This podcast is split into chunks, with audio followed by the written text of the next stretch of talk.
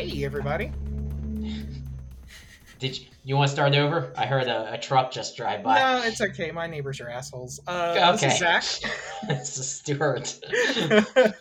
This is a scuffed opening right what a what a way to start. Yeah. um, actually, it, it kind of fits with the the feeling because today we're going to be discussing um, Death Robot Jungle, yeah. um, which I, I so are you familiar with who uh, Exalted Funeral and Games Omnivorous are? No, so when I was doing my research on uh, this game, I saw that it was kickstarted. It was kickstarted um, a couple years back. It actually did really well on Kickstarter. Yeah, yeah. So so and and that's kind of what I wanted to start with, I guess. So, um, you know, the the it was this whole thing or project or whatever was uh, originally written by uh, Andre uh, Navoa, and then graphic design was by Alex uh, Figuera. Hmm. It really leans heavily on the graphic design. Um, Yeah. Because, and the reason I hesitate to say, or hesitate to really identify what this is, is um, so this project or product is a um, vinyl, ostensibly, like a like an LP. Um, the cover and the back are um, kind of an adventure, and then there's a map setting on the interior gatefold of the vinyl. Yeah, sort of Um, the DM screen. Yeah, so it's it, yeah, exactly. Like so, so there's they did put out music. There's ten tracks uh, for use during play. Yeah. Um, we're not going to discuss, or I I don't really have any notes on the tracks. They're all good. Really? like, I have some notes on the tracks. Okay, well we can discuss that. Um, I'm surprised I you don't have any notes on the tracks. I thought mean, like the music would be like your jam. It's, well, it's good and thematic, but um, I tend not to use background music when I run a game. So, like, I listen to these and I'm like, okay, this sounds kind of cool, just as like, like the equivalent of like video game music. Like, I, I listen to video game music, like scoring. Hmm. Um, I because I use some background music for my games, and Yeah. I I kind of like that ambiance. I oh, it I certainly that- adds to it. Yeah. yeah. um, it's And just I- something that I don't really incorporate personally, so I didn't have any notes on on that. Hmm. um, I mean, just- necessarily.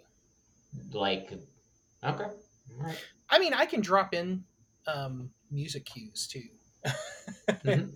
as as well, like during the uh, the thing. So as long as we talk about the track that that we'll be discussing, I can just drop that in. Um, Oh, I mean, you don't have to like put it in the the actual podcast. I just thought that maybe you know with your musical background and everything like that, just the way that things were scored, um, just like the sound of it, because you know it, each track kind of has a, a unique sound for that event, uh, which is kind of cool because like so the map's broken up into like different sections um, Yeah. and the map's pretty cool it's like equivalent to an 8-bit sort of um, map Yeah. uh, which i you know i enjoy that kind of retro 8-bit sort of style but you know that's my own personal kind of um, yeah, the graphic design is really really well done for this. I Mhm. think, um, and you know, like like I was saying earlier, Games Omnivorous is is is a, a I don't know where they're based. I my suspicion is that they're based somewhere in South America, Hmm. um, and that's just based on authors' names. um, okay but uh, but Games Omnivorous, if people aren't familiar, they they do um, like minimalist RPG stuff.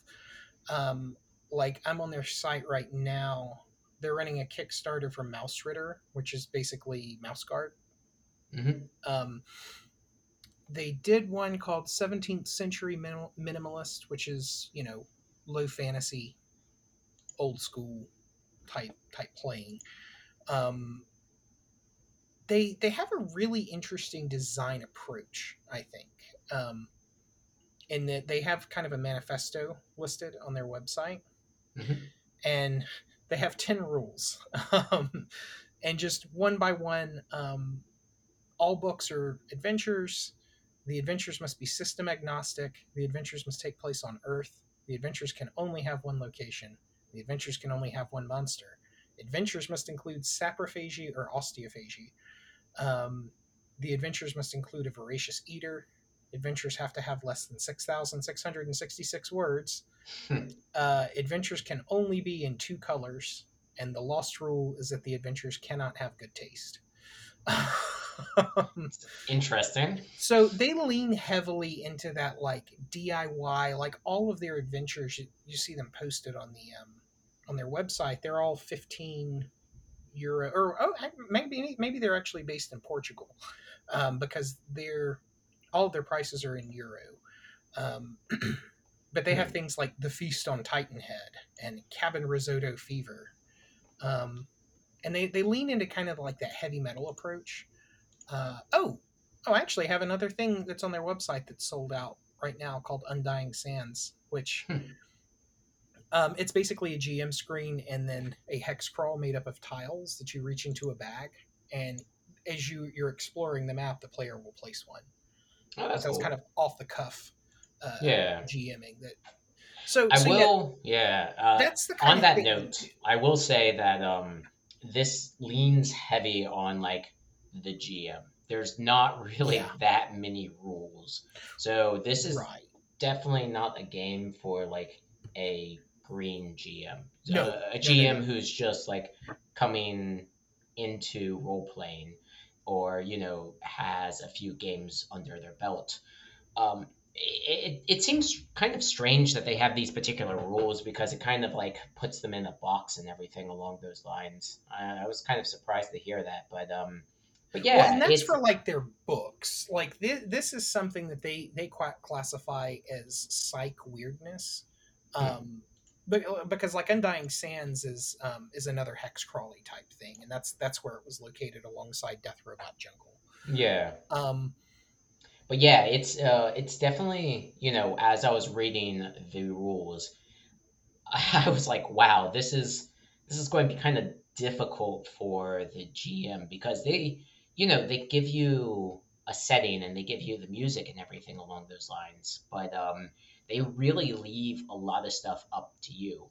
And if Oh, you know if you're an experienced GM and you have like a vision and I think this would be great to play. But Yeah. if you just kind of like in getting started and everything along those lines, this might be a little bit of a difficult stretch because there's Yeah. no like actual like stats for any of the characters. There's no real like progression. Like they have very uh wide strokes when it comes to the overall like world and everything along those lines. They have like very generalized things where they have particular like like tribes and everything along those lines. Like there's a weird like crustacean tribe, um, Yeah. squid-based tribe, some robots. Yeah, yeah. Well, which which I love because um like and this is something that kind of comes out of that like old old school um quote unquote um movement in in role playing where they're trying to emulate basic D&D. But Mhm. basic D&D is uh I'm pretty sure copy protected at, at some point. Um so a lot of the things are meant to be system agnostic and the dm can just kind of pepper in whatever they want so like you could you could run this with uh, star wars if you wanted yeah. because and and the reason i say that is uh, for for people who haven't seen seen the map and the way it's like the map honestly looks like um there's an old D uh, second edition D&D module called Isle of Dread where your characters are shipwrecked on this island. Um and honestly the map kind of looks like that. And so you could I could see you running an adventure where you're oh yeah, we're we're all going out to sea. There's a huge storm and you wash up on and then you you know roll on a table to to, to figure out where where your characters are ending up. Yeah, I mean, it does lend itself to a lot of like brewing with it and everything along those lines.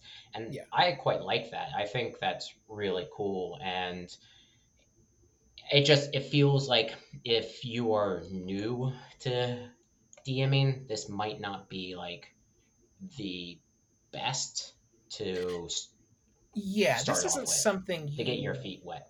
Yeah, this this isn't something that I would talk. Well, so I well I, I take that back. So if you have someone who's a new DM, but they're kind of struggling with running, uh, like the printed modules, for example, like if if you have someone who's wanting to DM fifth edition and they have. Uh, you know tyranny of dragons for instance and they're they can't keep all of those things straight right? Something like this that's so loosey goosey might work provided provided that they know what type of monsters go where. Yeah, and I feel Um, like you would really have to have like a outline. Yeah exactly. Because as, you know, I wouldn't call myself a veteran GM, but like Oh, as would. I would call you Well, I appreciate that. um, you know, it's always it's always nice to have a outline when you have a very loose system. sure There there are times with like D and D where I don't have to have such a strong outline because you know with D and D it can be linear at particular moments in Mhm. time.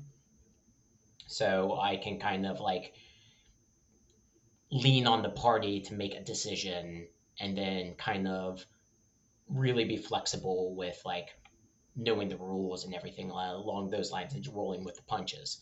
Yeah. With this game, you really do want a um, kind of an outline, especially since they do give you a little bit of a map, like a roadmap at, in their map where it's like broken out into sections and stuff like that yeah but it's it's cool because the sections all have um, numerical values to them, and those numerical values um, are associated with which track that you play on the vinyl Mhm. or on Spotify. I found out that the um, oh the there's entire a spotify plugin Yep. Yeah. Nice. So um, there's a playlist on Spotify because that's where I actually listened to all the music was off of Spotify.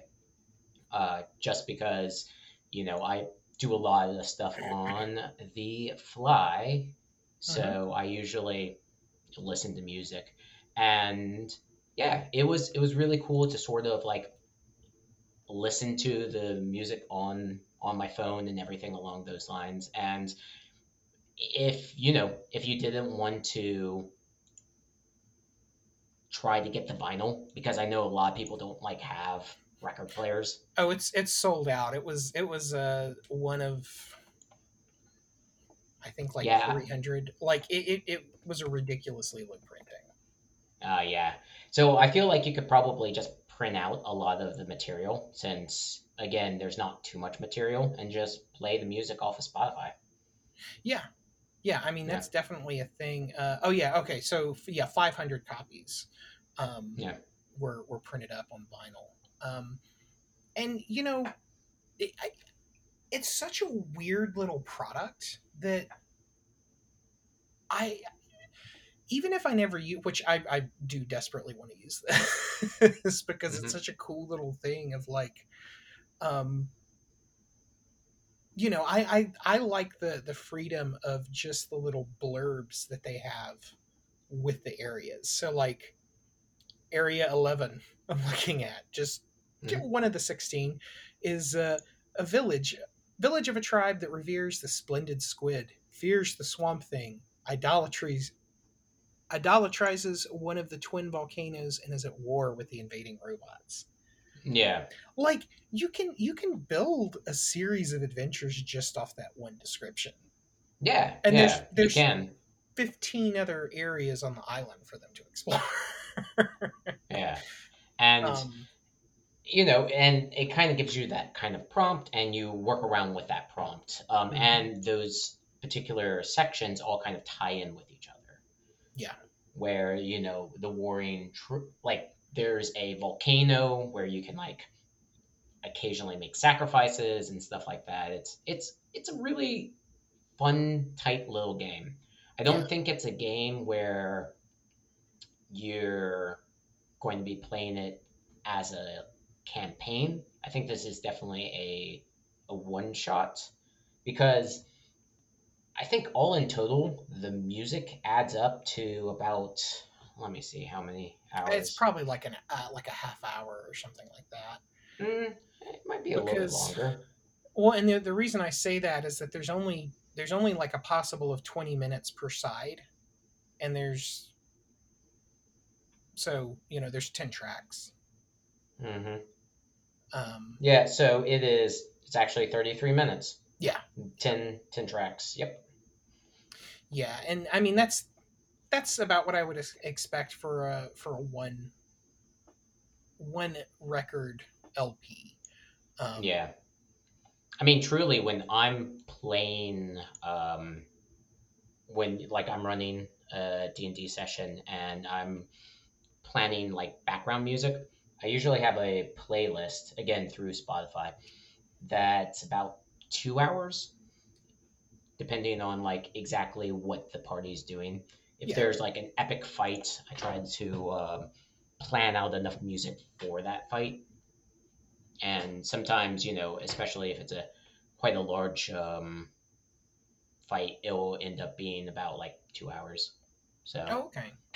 no so yeah i guess and i guess that kind of leads me to another question is like so let's say these tracks are about like four minutes Mhm. probably like averaging three minutes if your party or your group of people are on a particular like section for you know 15 minutes are you just looping that music I mean, yeah, you if, you're using it like that, I, that's how I would assume that you're doing because Eh, i Again, I'm feel not like that might like get on your not on your nerves but like i feel like it might lose some of its charm if you're like listening to the same track for like you know 15 minutes or something like that. Though a lot of these tracks are are, are bangers as as the uh, kids say kids say. nowadays yeah because I i'm mean- definitely a uh i'm a zoomer? Zoomer? Boomer? Zoomer? I don't Zo- know. I'm a zoomer and a You're, boomer you're you're i zoom so fast i boom but um, yeah, it's uh, these tracks are like I enjoyed listening to this. Like I added a couple of um. oh well, good. I'm glad that I was able to introduce like a music thing, and you weren't just like, Ugh. no, no. I, I again, I add music to my um D and D experience. I think that music does really, if you find like a good track, or if you can really make a good playlist, it adds a lot to the experience. Especially when there's like high moments of like like reaching a particular goal or something along those lines. I really do think that music can enhance a person's experience through D&D. Yeah. And um, a tip for some of you D&D or GMs or DM players out there, um, feel free to like, you know, describe all the senses. I know a lot of people focus mainly on just like sight and sound. Sight, yeah, sight and sound. Feel free to like explore sense, like smell or like how the air feels on somebody's skin or something along those lines. I feel like a lot of the other senses are kind of downplayed. So, so tidbit, just a little tidbit right there. Yeah. But um, but I do feel like these tracks enhance. Like I would be jamming out when I'm playing a game to these tracks.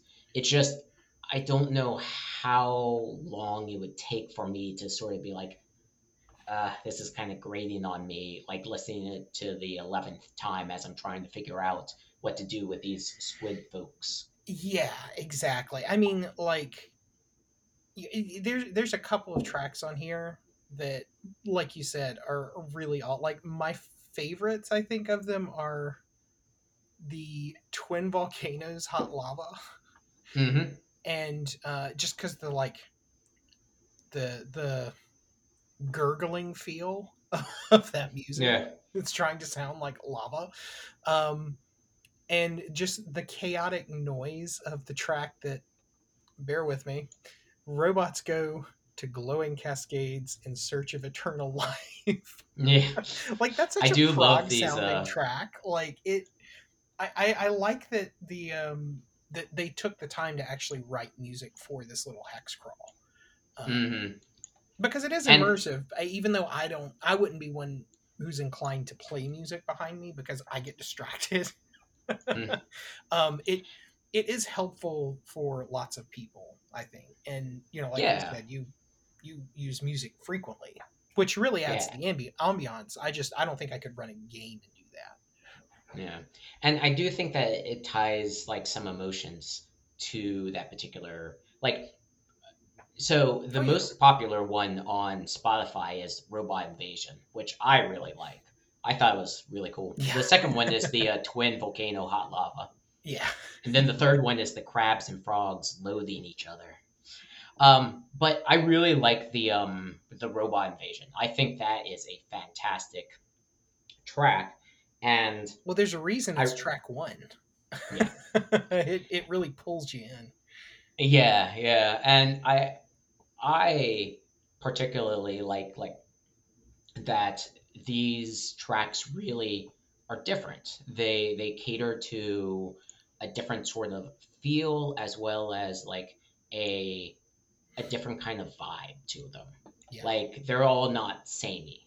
They Yeah. they are different in their own rights, which is nice because again, if you're like listening to these tracks multiple times, it does help out that like you're not listening to the same similar beat, but just like switched up a little bit. If you get my drift. yeah yeah yeah, yeah. Yeah. So, you know, I was, I was all in all really just kind of happy to listen to the music. And again, I really think that the music is is real. So the robot invasion one reminds me a lot of like the Gorillaz in that kind of like hip hop. oh i can see that yeah Yeah. So it really like I feel like it lends itself well with that kind of like style. That's why it's my favorite because I really enjoy the Gorillaz. Yeah. But it feels like each one is like telling a story. And i really you know like that kind of appeal that it you know it is telling a story and it's giving you like these really interesting like vibes and everything so. So and from what i can see on spotify like it's got some views it's got some listens i guess not views but listens too so I'm not sure if that means that people are like just playing the game and stuff, or if you know people are just kind of like jamming out to it. Yeah. Yeah. Well, and I mean, if if you're ever interested in things like this, um, the the people that they partnered with um, to kind as kind of a distributor um, is the Exalted Funeral. Like Exalted Mhm. Funeral has their their stamp on the label for this because they're, I think they were the exclusive um, distributors for it. Hmm. But um, like they they put one out um recently that's a little it's like this but it's a seven inch and it's a single it's an actual adventure it's not a hex crawl called um ancient undead spider wizard where cool. it's a it's a, a dungeon that's in the shape of a spider and Neat. there's Yeah. there's little things but, but it's it's just a little seven inch and so there's there's only uh, four tracks on it right Hmm. um but uh oh actually no i'm mistaken it's not um games omnivorous that put that out so it's different people but this is a trend in people trying to to put um like offbeat products out like you know you you wouldn't see like wizards of the coast i don't think put out something like this Yeah. Um, like it's This is people such a- just experimenting, and I'm glad that you know people are taking this time to experiment with like different media's, and I'm glad Oh, to see that they're doing well. Oh yeah, yeah. Because I mean, Yeah. like I said, this this particular product has been sold out like pretty much since it went live. Like they had obviously they they kickstarted funds and, and get, got it out to their um, Kickstarter people. Um, Mhm. But then they had 500 left and went through Exalted Funeral in their website, and it's sold out now. Like, because I I got it through Exalted Funeral a couple years ago from. Um, Do you have the Well, vinyl? yeah, yeah, I do.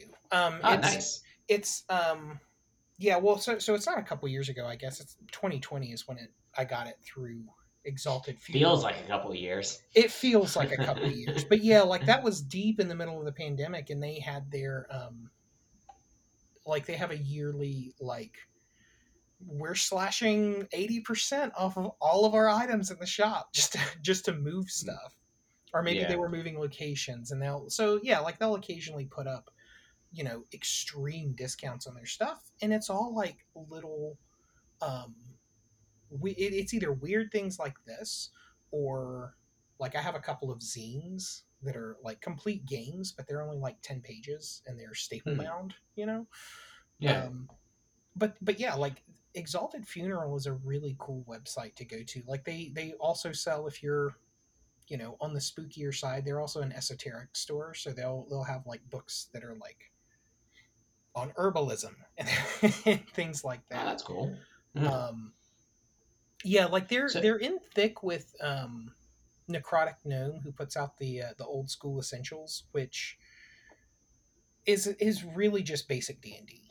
Like it's it's Mm. reskinned basic D and D, um, but it's it's again that old school feel. Like that's that's kind of what they cater to.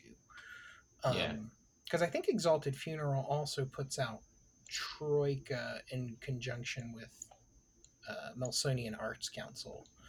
Um, like you can go down some weird rabbit holes with some of these like indie producers that are Yeah. really really cool. I bet. Yeah.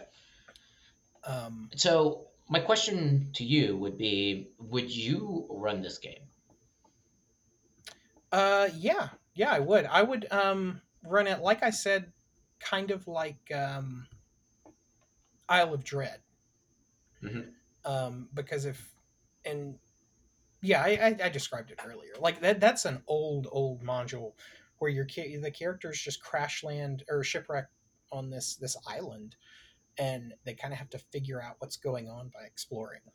Um, Yeah. So yeah, like I would I would run it not as like a full campaign.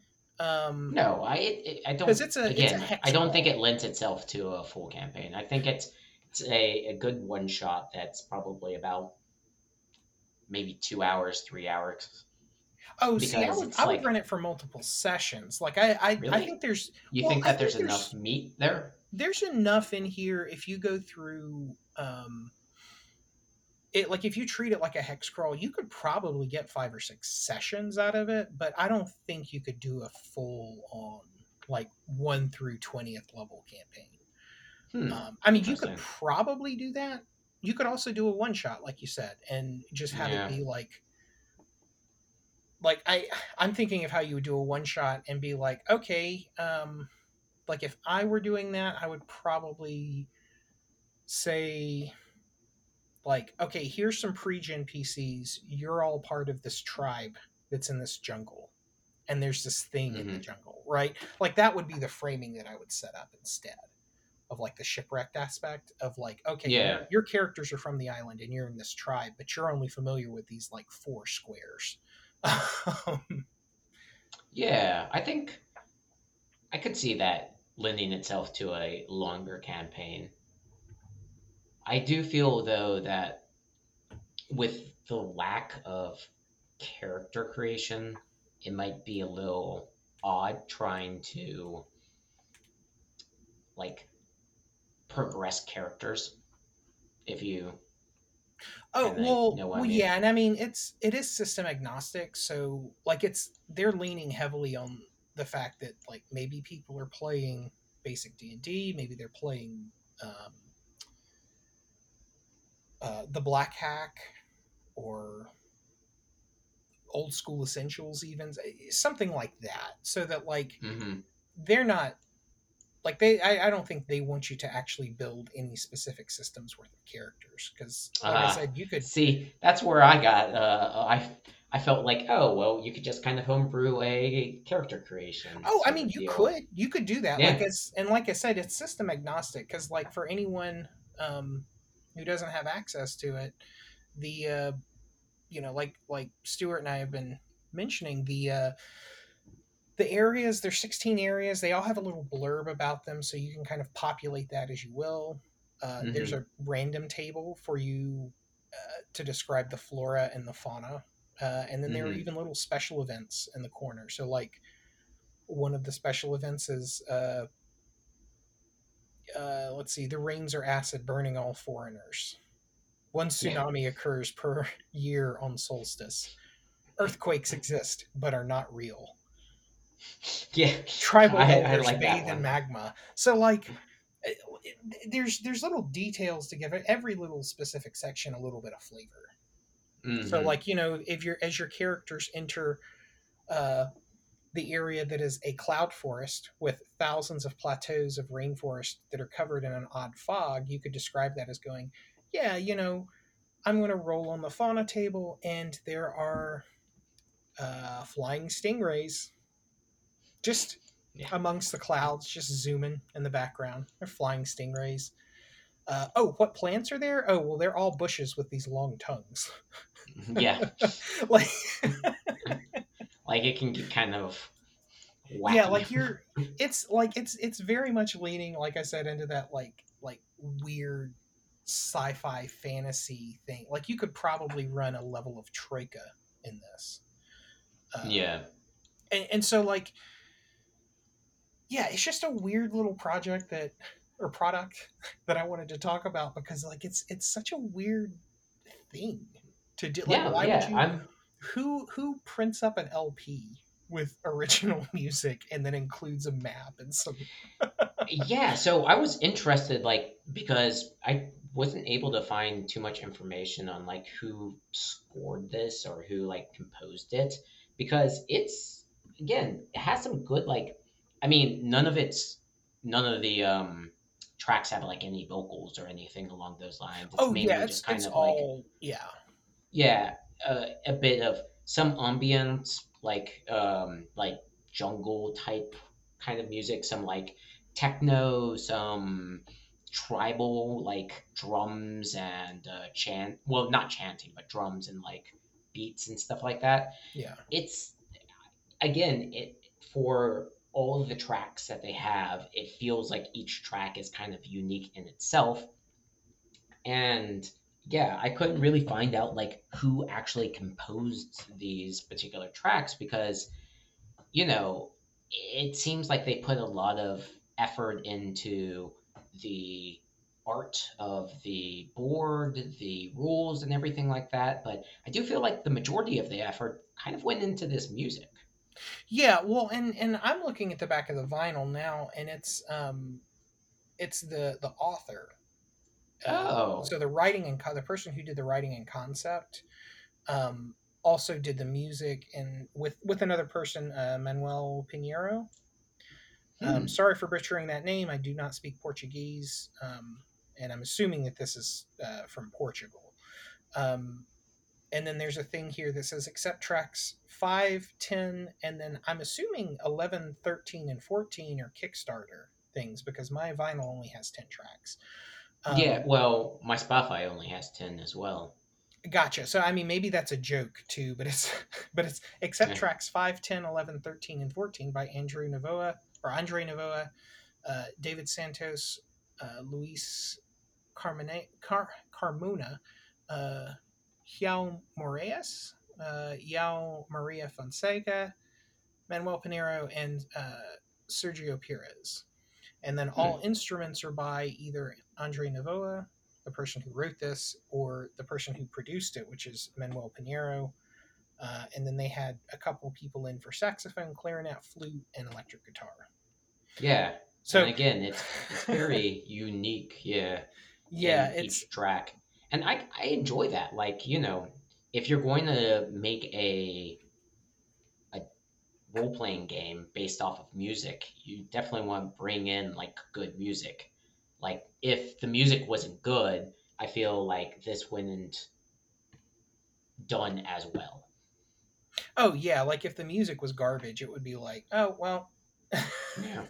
I paid for some cardboard, which I mean that's just most role playing games anyway. So yeah, but like I feel like the system isn't like isn't much to write home about. Like it's unique, but it's not like game breaking or anything along those lines. But I feel like it's the music that really ties it together. And again, the music is really good. Like I'm going to use a couple of tracks when um when I need to put together a, a list. And yeah, I just I thought that like the music was the big selling point and I was not disappointed.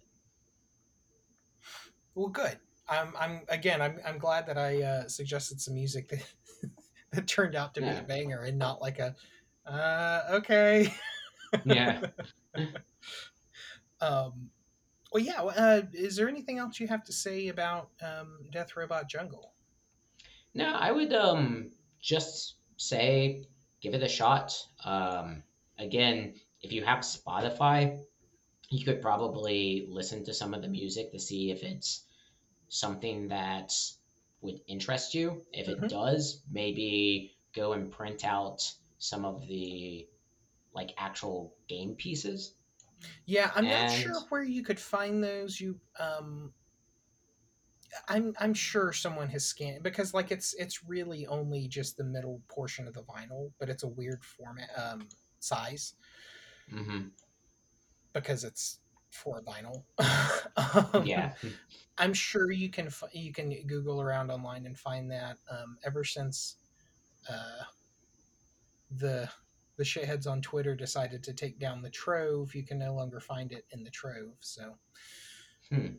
There goes that. But um, yeah, I mean it's really that was a only it's only two um, pieces really. There's the map if you want to give the players the map of the island, uh, and then there's the inner sleeve, which is the stuff with all the area, all the stuff the GM would need to know. Yeah. Um, but yeah, no, I, I highly recommend it. I highly recommend anything because I've I've played Mausritter before, and it looks like they're doing a, a second edition of it. Um, yeah, I have way too many books that I haven't played, so I probably will not pick up Mausritter version two. But it is fun. Um, Burning Wheel has let Mouse Guard go out of print, so if you want to play Tiny Mice specifically, uh, Mausritter is I think the the only game that comes to mind would let you do that. And uh, yeah, just keep your eyes out on Exalted Funeral because they have really good tastes and um, they partner with interesting people that make really cool little independent projects. Yeah. All right. Um, but uh, but yeah, so with that, it's time for some me me me's. Yeah. Um, how many do you have? I, I I got four, but they're real quick. Yeah, I've got about like two. Two. Okay. All right. Well, I can start off first and um, not not two of them out of the way, so we can just kind of stagger them out. Um, Okay. I guess the uh, the the first thing, I'll, first of two movies I'll talk about is uh, Mad Max. Uh, have you ever seen Mad Max? Uh, which one? Uh, the very first one with Mel Gibson. Yes, I have. So I don't know I haven't seen like, Thunderdome though. uh, it's eh, it's not great. um, Yeah, I mean, there was a com- only two, right? uh, there was no, Mad Max. four. There's there's Mad Max. Um, Road Well, not Warrior. not any of the remakes, but the um the one with Mel Gibson in it. Yeah, there's so there's Mad Max, there's Road Warrior, and then Mad Oh. Max Beyond Thunderdome, and then Fury Road was supposed to have Mel Gibson in it, but it took like 30 years for George Miller to make that movie. So Yeah, um, and you know I I'm okay with him not being in it. yeah, yeah, I'm I'm perfectly fine. Um, Yeah, I'm I, am perfectly happy how it turned out. yeah, like the um, the the thing with this original one that I had never noted because I've seen the original like a lot of times, right? Mhm. um it's it's just one of those movies that you see when you're like nine or ten and you're like holy shit this is crazy and i love it Yeah. especially if you're into like post-apocalyptic stuff because Mhm. it's very like the first one is very much on the cusp of a post-apocalypse like th- watching it this time um and actually because i you know i haven't watched it in probably 15 years or so right? But it was on Mhm. netflix and i was just like oh i haven't seen this in a while i'll turn this on. I'm watching it and i'm actually paying attention to the dialogue as an adult now. And it's like oh shit there's a severe climate collapse going on in this Hmm. country. Oh shit. Uh, I think society has crumbled, like has already crumbled because like the the older guy who is his boss, um, the only reason they have that big gas guzzling car anymore is because they got it to bribe Max to keep him with the police, and the police are kind of like a lawful good gang. Like they don't really have, um, like any any backup from the law like criminals get in and out and they're like oh well you held them like there's there's no reason for you to hold them because there's no like jail system and it's like Ah, yeah. Oh wow society has just like collapsed. And these are people that are like just well, which i mean makes sense how reckless they are because you know the the movie opens with uh, a car chase going horribly horribly wrong Yeah. and them killing the people that they're going after. Um uh, but but like yeah the the the police in that movie are pretty much a gang but they're a gang for good um I mean, isn't that what police are? I, yeah i mean fair enough fair enough that's that's exactly it um but I mean, mean- they've got a whole like blue, you know. you I, well, I mean you think you they they i would i would just call them a straight up gang right now yeah. um your mileage may vary on that Yeah. um but no like it's it's a really like so it's it's a uh, a part of the genre that's called ozploitation because in the 70s there were all these filmmakers coming out of australia making these weird little gonzo um, you know b movies basically hmm um and i don't know if you've ever seen the production still of the way they shot some of some of this movie. Um but george It's miller been a while. george miller is a fucking madman and i love it. Um mad max filming because like there's there's a there's a famous shot that it's like oh shit he could not do that now.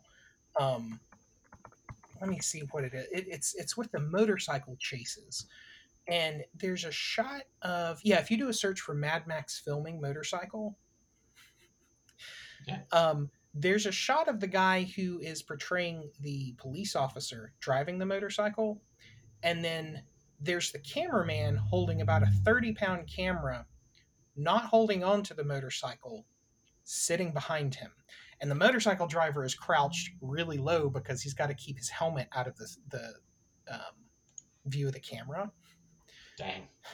and this is before any sort of like i mean maybe he knew you could do this or maybe it just didn't like occur to him but like there are people like that that guy's on that motorcycle with no hands going like 40 miles an hour like because you can you can see the speedometer Mhm. in the shot Yeah.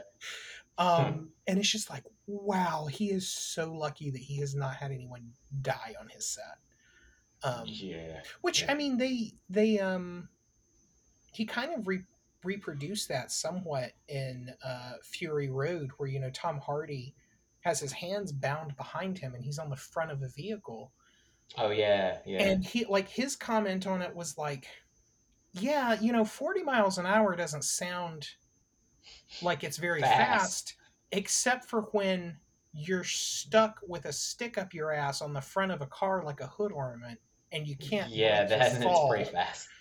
well and like there's stories of like you know tom hardy's son um like when they were shooting it, like his son was was on set, and he he like his son's probably like ten years old, asking George Miller, "What happens if he falls off that?" And his response was, "Well, I imagine he'd go under the wheels."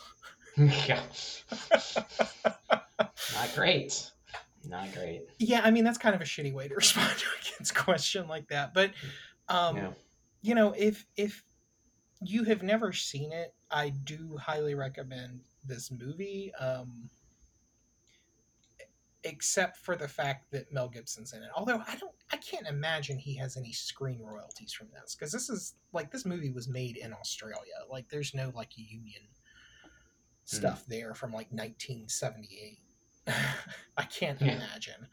Um, but but yeah, that's that's a um, it's a really fun movie, and it's a really fun movie when you start looking at who because like George Miller had never made a movie before. He he was like a doctor who wrote up the screenplay and shot it with some friends, and that turned into this thing, and he stopped being. a I guess when you have doctor money, sure. Yeah. Yeah, Make exactly. your own film.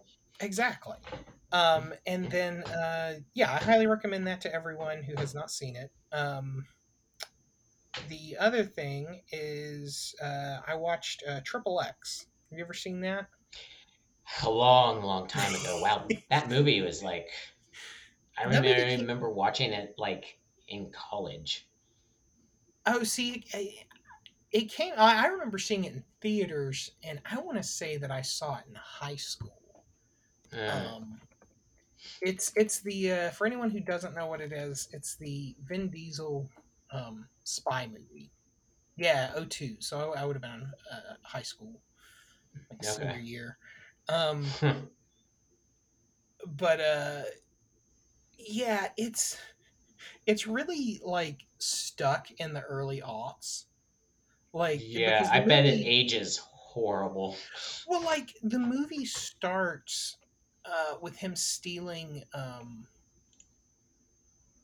I think it's a congressman's like classic car, like like not well, it's a classic car now, but it is a Corvette.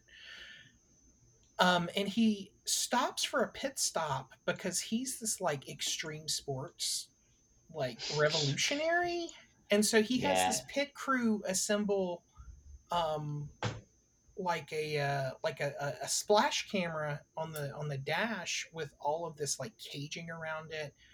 And like the quality looks terrible because it's just going up online on his website or whatever. And then he like purposely like drives the car off of a bridge and then parachutes his ass out of the car right? Because extreme. Yeah.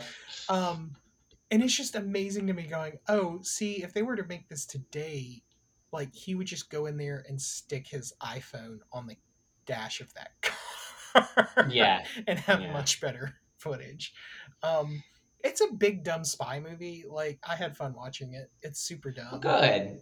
I mean, does it? I assume they use all sorts of references that just don't age well.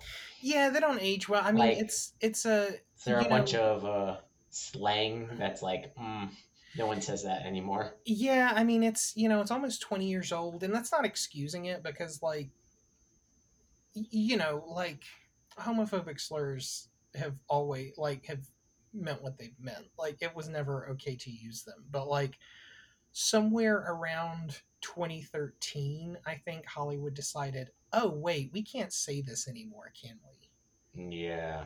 And so if you watch anything before then and it's they're trying to be funny, like they're going to slip some slurs in there and it's it's you're not going to have a good time with it. But you know, it's if you can overlook that, like it's just a big dumb action movie. Um and actually, you know what? I don't think they do, and I think it's Fast and the Furious. I'm thinking of where they actually stick some slurs in there. Mm. Um, I don't think that's this one because this is one that, that Vin Diesel produced, and he he tends to steer away from that and just like his stipulation for his movies tend to be, I can't not look awesome a hundred percent of the time in this movie. Like that's Yeah. the one thing in all of I can never take a hit that makes me like fall to the ground. Yeah, well, and I mean it's why you know, The Rock, I think, has the same stipulation in his contract. So it's like whenever they're together in a Fast and the Furious movie, if you watch like they'll fight, but they'll they'll fight in like dumb ways, like they'll punch each other and they'll both fall down at the same speed. And it's like Vin Diesel is not equals. a very big man. The Rock is a massive man. You can't tell me that they would they're hitting with equal force. yeah. um but yeah, no, like it's just a big dumb spy movie. It's it's like it poses the question: What would happen if James Bond were an extreme sports enthusiast and had his own like pre-YouTube internet um, following? Following, yeah. Um, I mean, a spy with a following. That's kind of defeats the purpose, but you know. It you know it really does. Um, and yeah, like th- this movie just just cracks me up for some because it's it's so dumb. It's yeah. It's like watching a Steven Seagal movie, but not um, not having to live with the fact that the star is a horrible monster and you should probably donate to some charity um, after watching the movie because Vin Diesel, from what I can tell, is actually a good guy. Steven Seagal yeah. is not. So yeah. Um, but yeah, those, those were my first two things. Oh, nice. Well, my um, I also watched the movie. Uh, I ended up watching the new Suicide Squad, which was oh. a lot of fun. So I had previously saw or, or I previously seen the um, the first Suicide Squad like a while ago, and that was not a great movie. And you know, it had its problems. Um, it both had its like filming problems as well as like directional problems and mm-hmm. things along those lines and like you could tell that the the cut that um, the director was trying to put out there in the first movie wasn't the vision that um, I believe Warner Brothers wanted to go with. So they decided to, you know, make their own particular cut, and it just turned out horribly.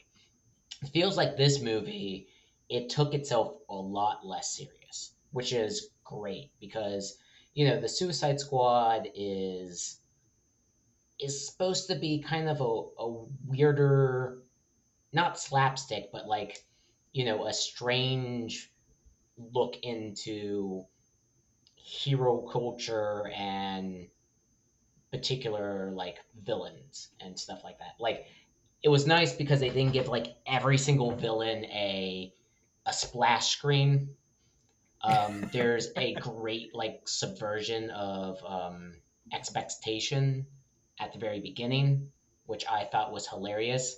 They even kind of like reference a little bit back to the older movie, like boomerangs in here for a little bit. Oh. Uh, yeah, good old boomerang. The thing is too, like this movie is not like Harley Quinn focused. Like Harley Quinn's probably in about half of the movie, which is kind of nice because yeah. there's a lot like and you know, I'm glad that she's gotten her own like movies. I'm glad that they've like it really explored it. But, you know, the Suicide Squad isn't just a Harley film. It it really has that like exploration into other villains because, you know, different people have different kind of ways of handling things and stuff like that. So I'm glad that it wasn't like them just focusing solely on Harley. Because sometimes, you know, they can do that, like knowing that a lot of Harley Quinn, like merchandise and stuff, sells well. Yeah.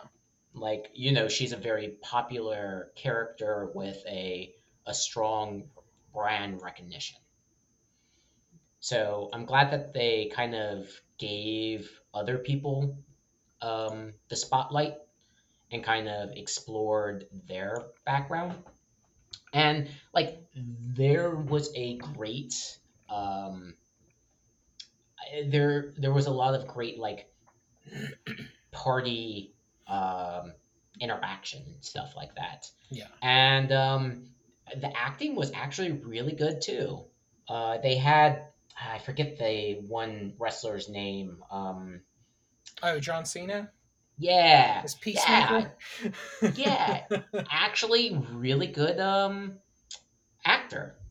Like, yeah, he's. I mean, he's- know- There's a reason he plays such a fa- a baby face so well. yeah, and it it you know I was surprised that um his range, especially you know his character's um progression is interesting. I'll say that much and not try to get into like any spoilers or anything along those lines. But yeah, I uh I really enjoyed watching the movie. I really enjoyed just like seeing these new characters, like seeing them explore this space and just sort of going on the ride and like having a good time just seeing where everybody kind of like grew as a character and yeah, I think it's a fantastic movie. I think it's like it's one of the DC's better better movies.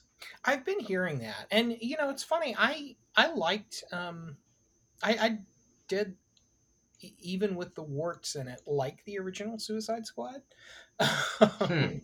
Even with all of like Yeah, I mean, Wow. so like that movie had had like fundamental problems in the the way that the studio made it. Um, hmm to be honest, because like like I've seen a lot of people who have.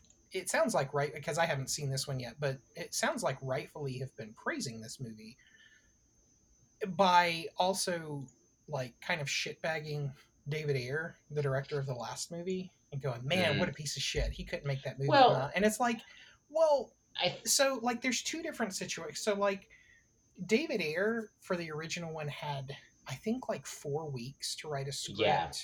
Um, he didn't have like he had like family issues too. Like Yeah, he had some family issues, but he also didn't have like he had only directed a couple of like independent budget movies, and so he didn't really have the clout to push back against studio notes.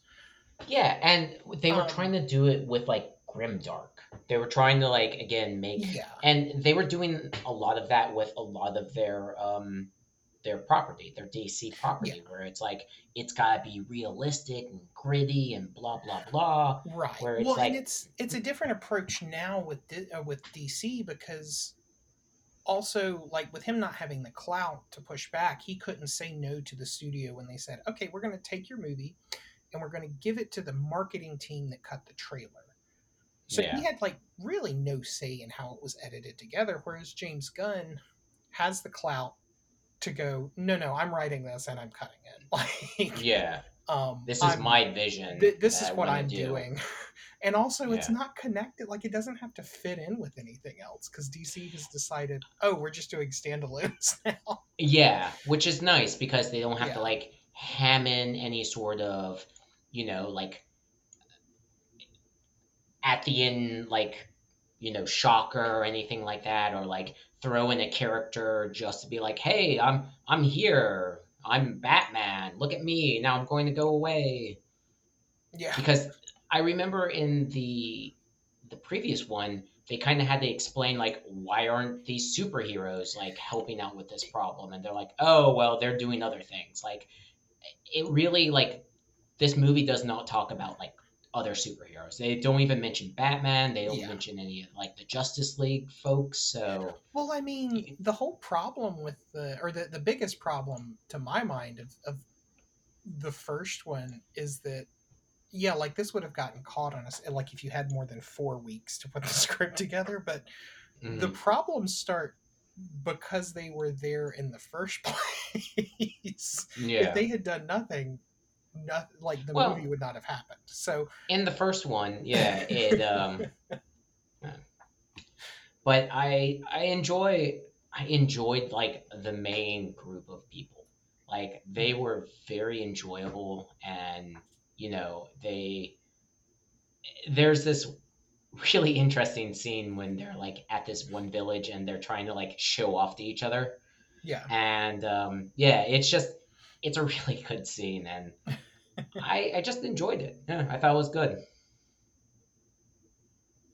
and Yeah. I would recommend it for anybody who's like a big um, DC fan, especially since you know I read a lot of the uh, comics and stuff, and um, Oh, they the did have some. OG characters like um like uh Hammer, not Hammerhead, it's the shark.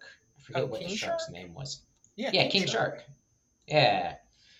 So you know they do like pull in some characters from the the first one. So Man, So, I want to know about the weasel. oh yeah, the weasel's a uh, a fan favorite. Um, Uh, I- it's just hilarious to me that they have a character and and yeah, like they gave him enough freedom to be like, yeah, this is just going to be straight up an R-rated movie of like, yeah, well yeah, that and he, he was that just killed like thirty-seven preschoolers. Uh, well, and that, and he can throw in these like stupid random things. Like, I'm going to make this one weasel character. It's going to be ridiculous, but people are going to love it, and people did love it. Oh yeah, yeah, yeah. I can't wait to watch it. It's um, because yeah, like I, I, the Suicide Squad to me, like even going back to the comic, is such a ridiculous but such a cool idea.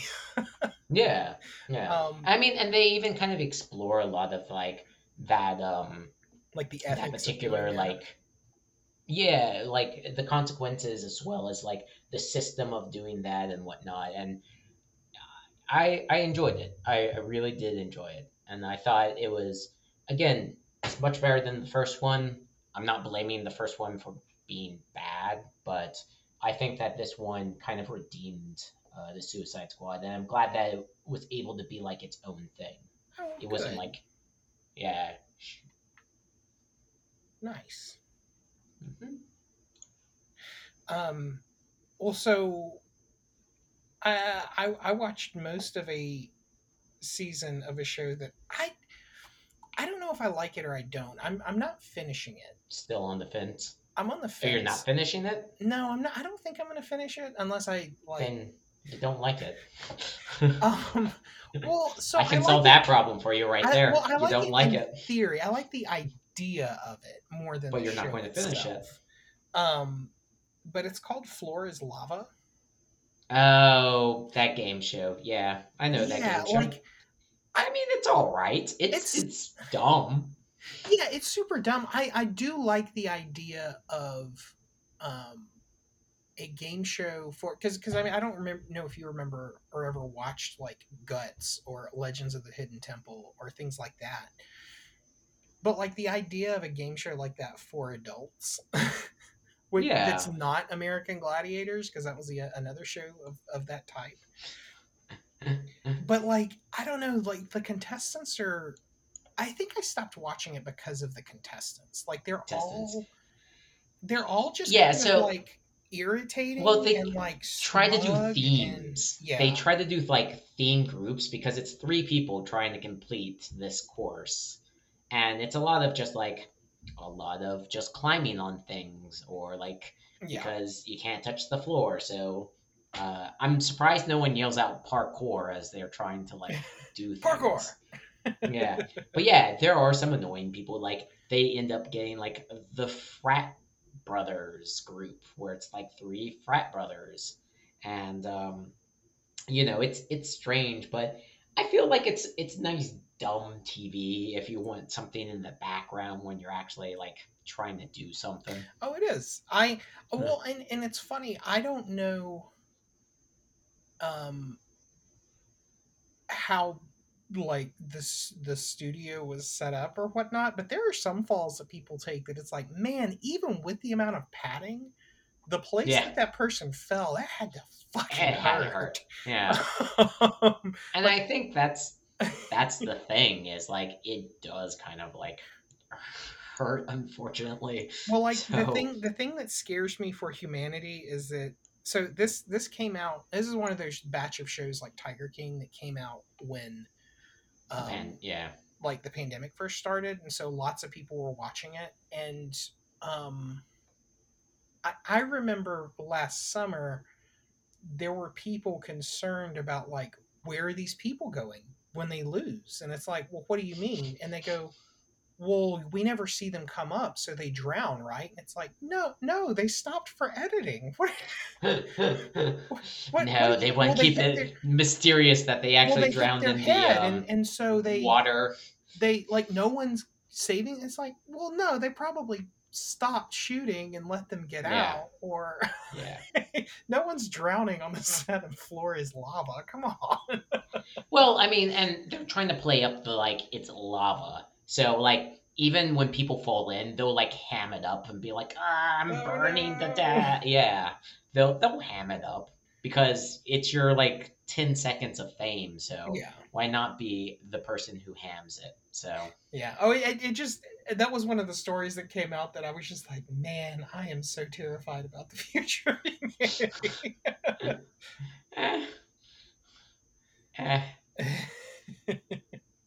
But um, Um, but yeah, I I've I've seen that and it is a a dumb show, but I feel super like dumb.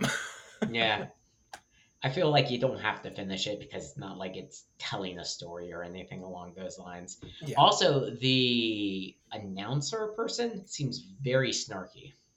Like, Yeah, that was the other thing. Like I, I would have preferred if you could like hit a setting and be like audio, no narration. I do not Yeah. need any narration from this. I can just watch what's going on. Uh, yeah, and it suffers from that, like, oh, we're going to show this clip like five times of this person falling in different like angles just so you can see like the ridiculousness of the fall. Yeah. It's like, okay, I, Well, I, and I, I mean, it. Yeah, like you, you know like me, like it, shots. it, it I, I will chuckle like as like not not watching certain types of videos, but like I will chuckle if people like hurt themselves on camera because they're being dumb. Um, yeah. like I have no problem like sitting and watching someone like fall off a ladder into some bushes because they didn't have the ladder set up properly. like yeah, that's, and that's this, funny, but like the the narration for this between the narration and the contestants, I'm like, ah, I like the idea of this show, but I don't like the way it's done. Hopefully, they fix something like that in Yeah. season two because it's apparently got a season two coming. I'm sure. I mean, it again it was a popular show. really well. Yeah, Yeah, and it's probably a, a bit of the pandemic helping that out, but you know, Yeah. Yeah. There are some things like um like that, uh, like Tiger King and you know Bridgerton and like shows that came out the pan- during the pandemic, and it's like, are these shows really that good, or is it yeah, or are they just kind of um, the Crown was another one that I think, although that one's been on the air for a while, but Hmm. um, but yeah. So that was that was my third thing. Okay. Yeah, so my I guess final thing is um I actually bought myself uh Splatoon 2. I am a big fan, so I really loved Splatoon. Um that was one of the reasons why I actually bought a, a not a Switch, a um a Wii U. I think I was one of the 10 people who actually purchased the Wii U Same. and I got it for Splatoon. I was one of the other ten people. Yeah. What game did you particularly get for it? Um, I got it for um, Mario Kart Eight Oh, okay. and also Splatoon. Yeah. I mean, so you played Splatoon. You Yeah, yeah, yeah. I, Yeah. Although, although I will say that um, that my wife is is a much bigger and much better, uh, or much bigger fan and much better player of it. Hmm. Well, I will say my because I played the hell out of that game. Yeah, And when I picked it up because you know, it's it's been out for a while and Nintendo did one of their like multiplayer sales where it was on sale and it had the bundle of the um, DLC for like a very reasonable price. Hmm. like you know nintendo loves keeping their games at $50 yeah. you know Yeah, no matter yeah. if it's you know two years old or a month old it's always going to be around like 50 60 dollars so with the dlc and the actual game it ended up being about like $40 and i was like all right i'll, I'll do that for you know for this game and for dlc i really liked it a lot of my skills still translate. I'm I'm still doing pretty good, which I'm very happy about. And it's like it it's they put so many quality of life um, benefits into that game, which I am so happy about because there were some quality of life things where you're just like, uh, okay, I've got to walk all the way over here and you know, got to switch up my gear at this other place where now you can all do it from like a menu and everything along those lines. And the matchmaking seems a lot better and there's still like the soundtrack's really great. It's still, you know, all oh, it drips. Yeah, there's there's another. drips. Uh, There's another yeah, thing. there's a lot of drip. There's a lot of drip in here. And one of the cool things is so you get like um clothing and all the clothing is very stylized, very cool. You can have shoes, shirt, and a top. Usually it's a hat or something along those lines. During the start of the pandemic, they actually started adding in masks for like Oh, that's items. cool.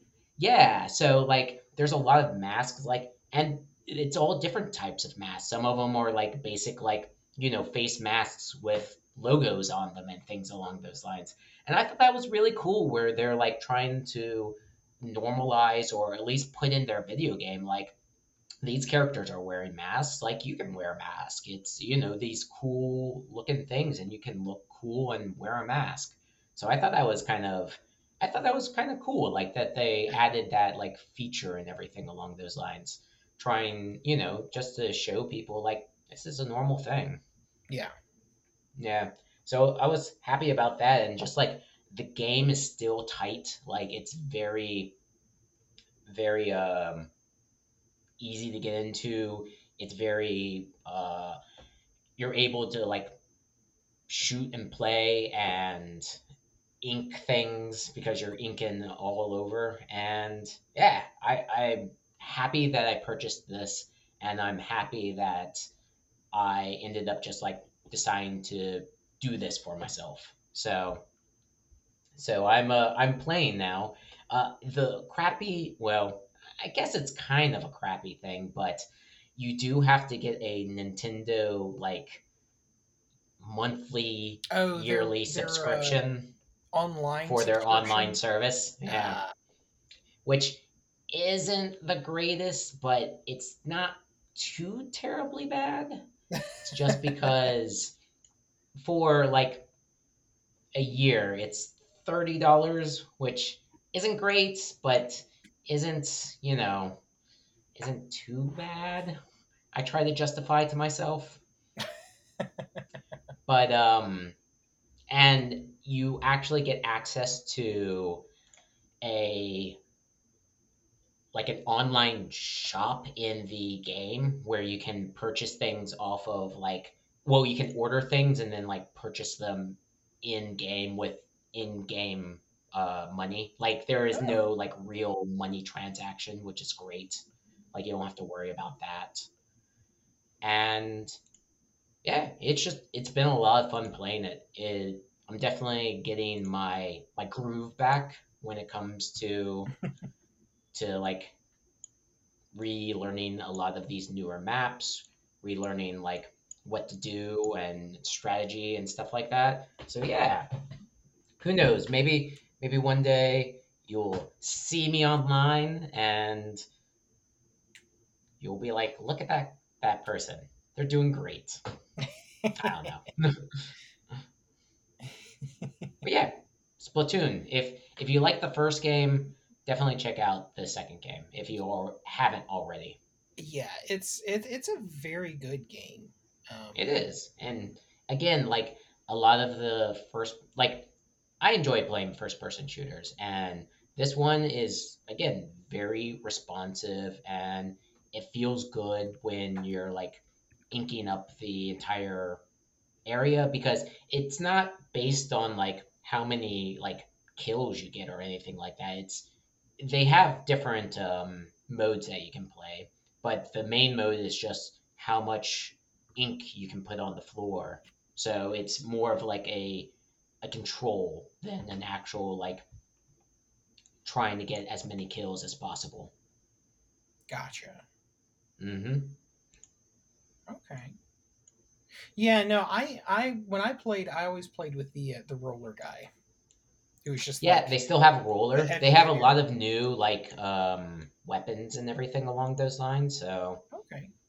yeah, I would check it out.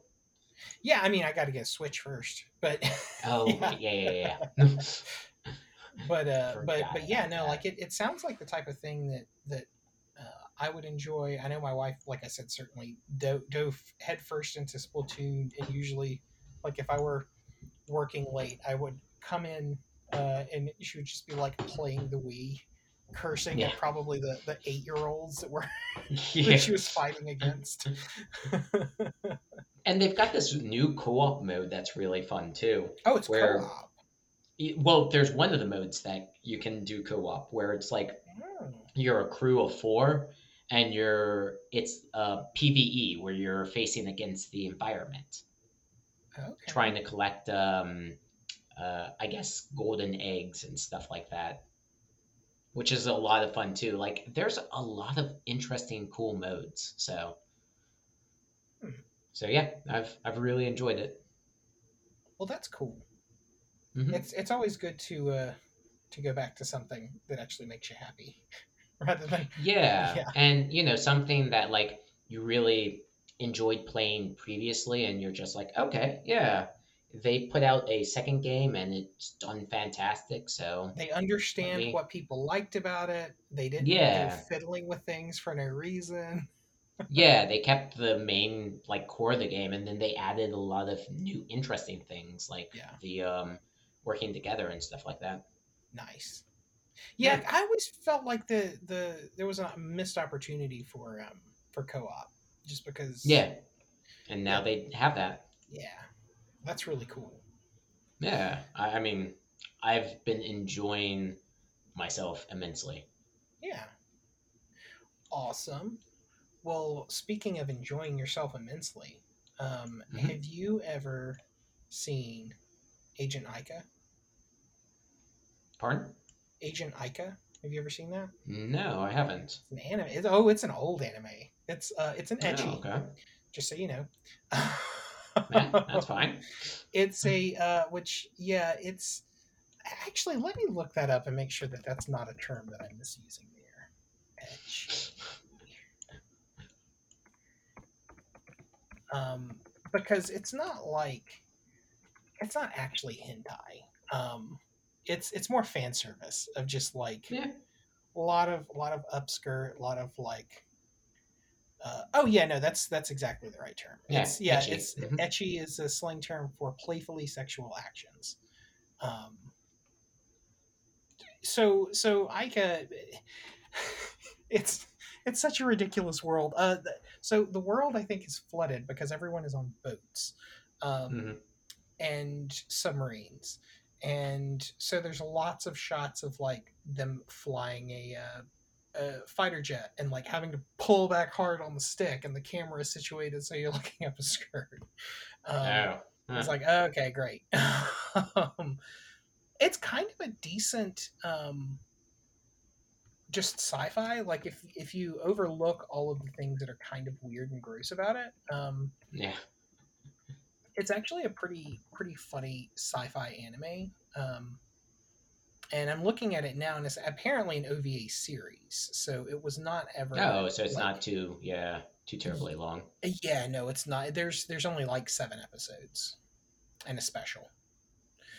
Um which if anyone is unfamiliar um an ova is just uh, original video animation. It's in the 90s i think it was bigger in the 90s for ovas um hmm where they could get away with, you know, in Suncoast charging sixty dollars for a video cassette with forty five minutes and two episodes. Yeah. but they were they were very well done. Like usually, um, if you look at it, shows that have like an OVA component and then an anime series, like Record of Lodoss War.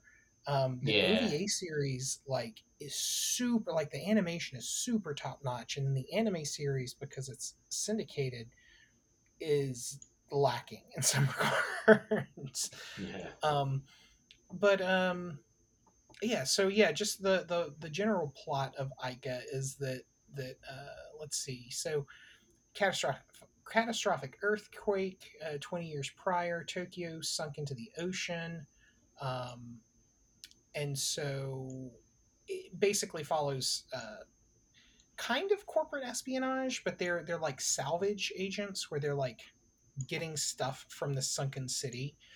Um, Hmm. So it's kind of got that adventure component to it as well. Yeah. Um, just be ready for weird, gross anime situations. like not super gross. Like there's there's more gross stuff. I'm always ready for This weird, is gross this is like PG situations. thirteen gross. This is not Okay. like R rated gross. um, There you go. so yeah, with that, I um, recommend that for you uh, pervos out there. And uh, yeah, I guess next week uh, we'll be talking about our book club book, uh, which is part one of two parts since there's a sequel that came out, um, which is uh, Bird Box, yeah. and maybe maybe some with the movie as well. Although the the movie's kind of close, so probably Mhm. just jam it all into one. Sounds Um, good. But that's it for this week. We'll see you guys in a couple weeks. Uh, be kind, rewind. Yeah. See you all later. Bye. Right. Bye.